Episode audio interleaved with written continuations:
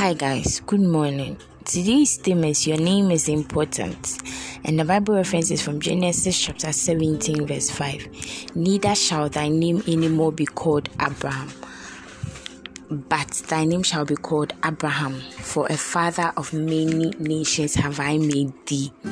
Whatever name you answer has a direct bearing on your destiny. Your name gives meaning to your destiny. This explains why God changed the names of certain individuals in the Bible in line with their destinies in Him. A good example is Abraham, who, who was formerly named Abram. Abram meant exalted father or assumed father. In the process of time, he had no child, though many servants were born in his house.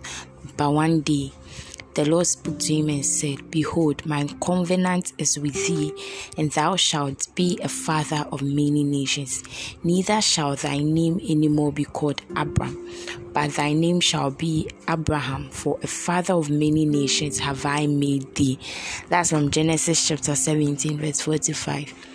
Abraham believed God and immediately started answering the name Abraham, the father of many nations. Another important example is Jacob. He was named Jacob because at birth he held on to his brother's heel. Jacob means swindler or deceiver. And true to his name, he deceitfully obtained his brother's birthright with the aid of his mother. However, when he encountered the Lord and asked to be blessed, he wouldn't bless him until his name was changed from Jacob the deceiver to Israel, a prince with God.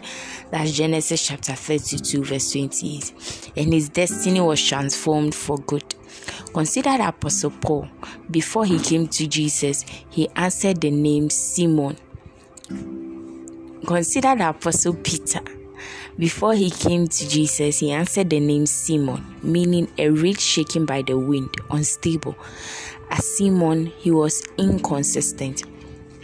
But one day Jesus said to him, Thou art Peter, in Greek Petrus, and upon this rock, in Greek Petra, I will build my church. That's from Matthew chapter 16, verse 18. If the meaning of your name isn't consistent with the word of God, you've got to change it. It makes no difference that you've answered the name all your life. If its meaning isn't consistent with the revelation of who you are in Christ, respond to God's word and change it as an act of faith. For further study, kindly read Genesis chapter 32, verse 24 to 28, and Matthew chapter 16, verse 16 to 18. If you're on the one year Bible reading plan, please read Hebrews chapter 12, verse 1 to 13, and Ezekiel chapters 11 and 12. If you're on the two year Bible reading plan, please read First John chapter 2, verse 15 to 29, and Ezekiel chapter 46. Kindly take the prayer after me. Blessed Father, thank you for your word that reveals my identity, inheritance, and abilities in Christ. Your will for my life is unveiled to my spirit. And I live daily to fulfill your will and purpose for my life. Taking paths that you've preordained for me. In Jesus' name.